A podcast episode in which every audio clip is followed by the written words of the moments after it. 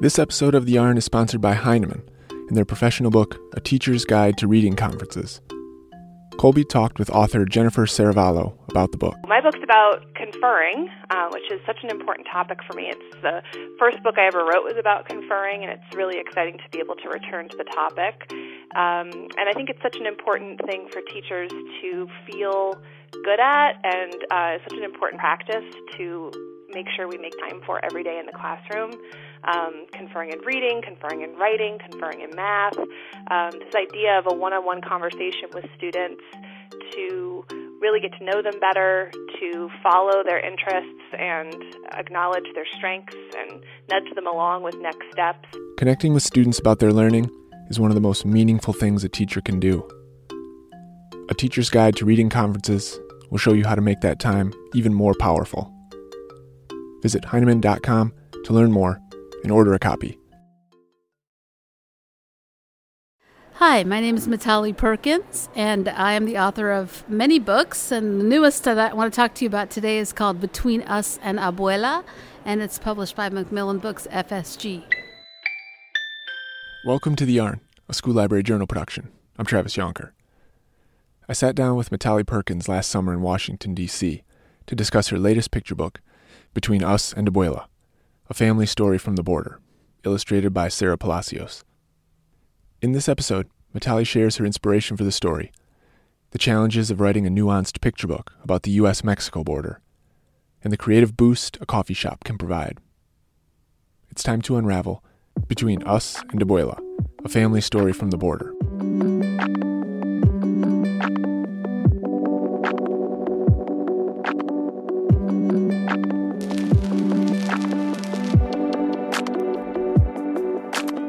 And Abuela is the story of a girl and her grandmother and how uh, she really wants to see her grandmother. Uh, I don't know about you, but I grew up far away from my grandmother's. It's one of the losses, I think, of an immigrant life. You grow up with your grandmother's far away. I only saw my grandmother's twice before I became an adult.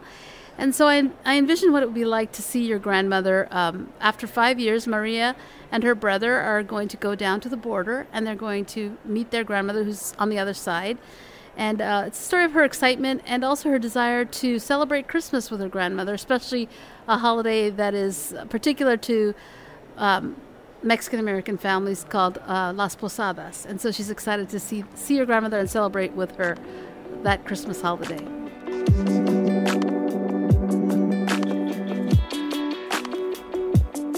Live in California. We're a border state, and so that uh, many of my friends have have um, relatives who are on the other side of that of our border and our border fence, La Frontera, and uh, so it's a natural thing to think about when you live in a border state because families are often separated by that border.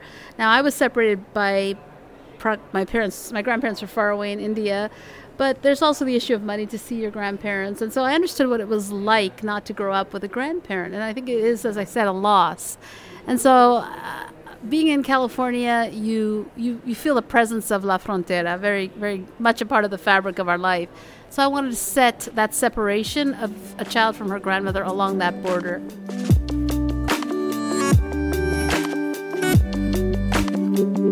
I uh, heard a, heard something on the radio about a grandmother. There is a, a celebration that happens at Christmas on the border. It's called La Posada Sin Frontera and it's about uh, the celebration of uh, Mary and Joseph and looking for a place to have their baby. It happens all around Mexico and other parts of Latin America.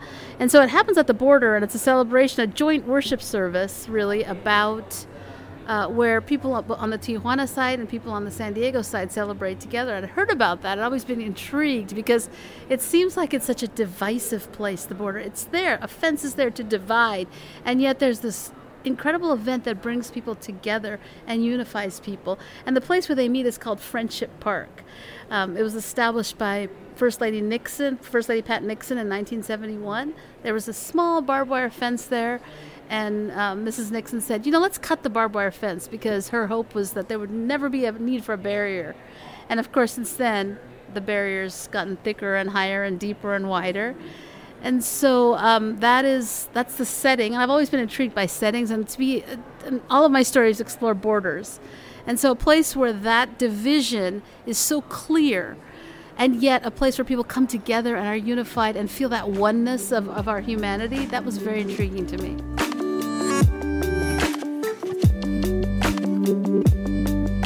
What changed was the setting. I wrote the story a while ago, Tra- Travis. It was a while, and the, so since then, as you know, a Friendship Park, ironically named in some ways, used to be quite open. You could just have picnics there. You could walk to one side to side, and the walls have been. Every administration's built a, a different set of walls.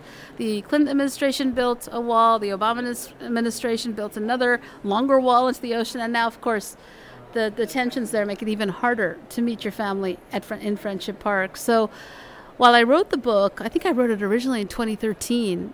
Um, since then, things have changed even further. Grace and I went to visit and beca- were a part of the service. This or took part in the service this last December. We couldn't even get into Friendship Park; it was co- totally closed. Ironically, Friendship Park is now completely closed, uh, so we couldn't have that worship service. We had to actually have a separated worship service last December. So that's changed. The story really didn't change. The story of a girl who really is trying to figure out a way to get her gift to her grandmother and wants to show her grandmother that she loves her. Some kids, you know, have the love language of gifts. They want that's very important to them to give your grandmother an actual gift that you made with your own hands is the way that you say I love you. Te amo, you know, I love you, abuela. And that uh, is what she's that kind of a kid. And so she didn't change. Her character didn't change, and the plot didn't change. What changed was the situation. So it got more complicated because getting a gift across the border is extremely complicated. And so her, her challenge, it maybe in real life, got harder. But, uh, but this is an amalgamation of a lot of those worship services over the years. Uh, so it, it provided a way to say, uh, to offer that hope that you can that love can make it across that border. The border that's getting deeper and thicker and wider and stronger, love will not stop, be stopped by that.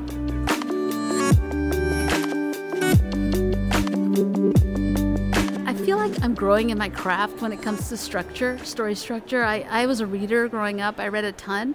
I never did an MFA or anything like that. So I didn't learn the, um, I didn't learn in a classroom about story structure. I imbibed it in my in my reading frenzy. I kind of understood it. So my earlier books have story structure in them, but it's only recently that I've started to externally learn about the nuts and bolts of story structure. And the picture book format is just excellent for that because you know you you want that three act structure and you want the darkest moment and you want the point of no return and you want you know all those things that are part of a classic story structure it's it's fascinating to play around with that on the picture book level. I feel like it's strengthening my novel writing because it's a yeah, and vice versa. I think it's just feeding the idea that stories have structure and that skeleton has worked across cultures and time, and so uh, it's been fun to see that. I took a class on um, online Khan Academy. I, I'm a big Pixar fan. I'm a huge Pixar geek. So the Pixar Story Creators offers a, offer a free course on storytelling through Khan Academy and for me, that's kind of the level of MFA Pixar. That's it's not like reading high literature, but I get my mind around Nemo or. So I learned. I did that course. I did about three times. I did it again and again, and it was just it was a lot about structure, and it really helped me. And so this was, this is the picture books are a good chance to play around with that and see.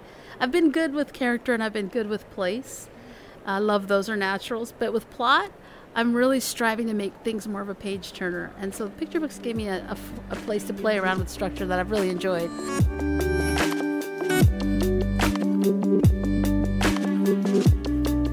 I like to go to coffee shops. You hear the buzz, the ALA buzz in the background of this interview. I like the background buzz of a coffee shop. It's very creative.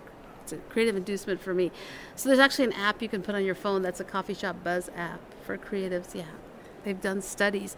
I use uh, I trick my brain with different neuroscience techniques. Like I, if I get stuck, I, the middle always stupefies and mystifies me. The the middle act two of a book. So I, when I'm in act two, I will use the 10 minute writing burst. You know, I don't know if you've heard about the 10 minute habit thing, where if there's ever anything you don't want to do, if you just tell yourself, I only have to do this for 10 minutes, there's this brain burst that happens. Your brain just has this release moment. And it's also for t- uh, 10 minutes of not doing what you want to do like you know whatever it is the next bag of potato chips you want to eat.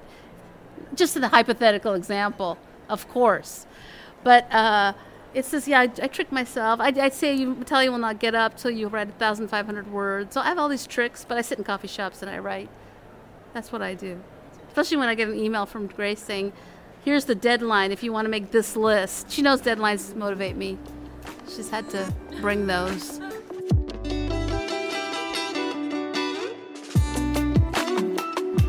Yeah, and that I, that's the, the, the idea then uh, that it's easy to vilify people. It's easy to, as I say, I call it single storying, and I think that's happening throughout our nation right now. As such, the book is a peacemaking book. It's a chance to say you can't really single story anyone. And I, am referring to that Chimamanda Adichie TED Talk where she talks about the danger of a single story.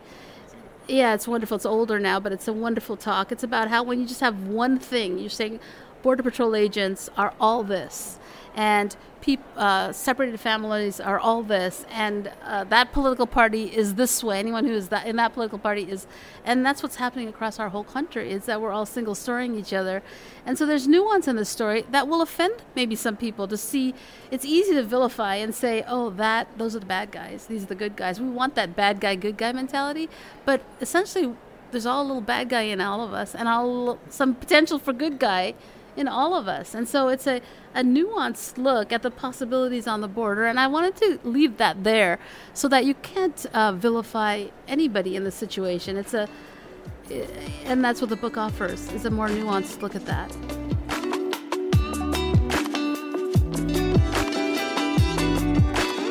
I think Sara purposely drew Sara. She purposely drew one of the border patrol officers to be, uh, you know, to be Latinx uh, in the story, and I think that's important too because most of them are. Most of them are bilingual. Most of them come from both heritages. Most of our officers on the California border are Mexican American guys, and so there's that added. You kind of picture them in one way, like they're these beefy white dudes that are, but that's not who is on the border. It is it is more nuanced, and we we did feel that protection, and so. Um, yeah, it's kind of an invitation into the best that the border could be. It's it's a it's a picture of the reality of what is there, which is a, a big high wall. But it is an invitation to say, you know, it doesn't have to be a place that barricades us from the best that that we can be in this situation. And that's really about Las Posadas. It's saying, is there any room here? You know, we had to sing that seven times back and forth. Is there any room? The Tijuana side sings, and the American side has to say, no, there's no room. We have no room. And then finally, the American side gets to say, enter pilgrims and let us. And then there's feasting together, and there's that great moment where everybody's um, united in that in that celebration of Posada. It's a beautiful celebration, and so that is. Uh, that's that's the the hope of the book that in that joint celebration of saying yes there is room for the pilgrim there is room for the stranger there's room for the alien let's let's let's break bread together and let's let's make room here in friendship park there's room right? So it doesn't feel like it right now and it's easy to be outraged. I get outraged too. Uh, but i still think if we don't stoke up our hope that it can be better than what it is right now that we'll lose steam altogether. So we need to keep our hope going uh, in the middle of all of this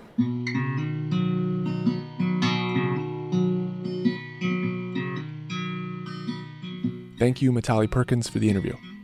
Thank you, Philip Stead, for our theme music. Additional music for this episode from Quaresma from the Free Music Archive.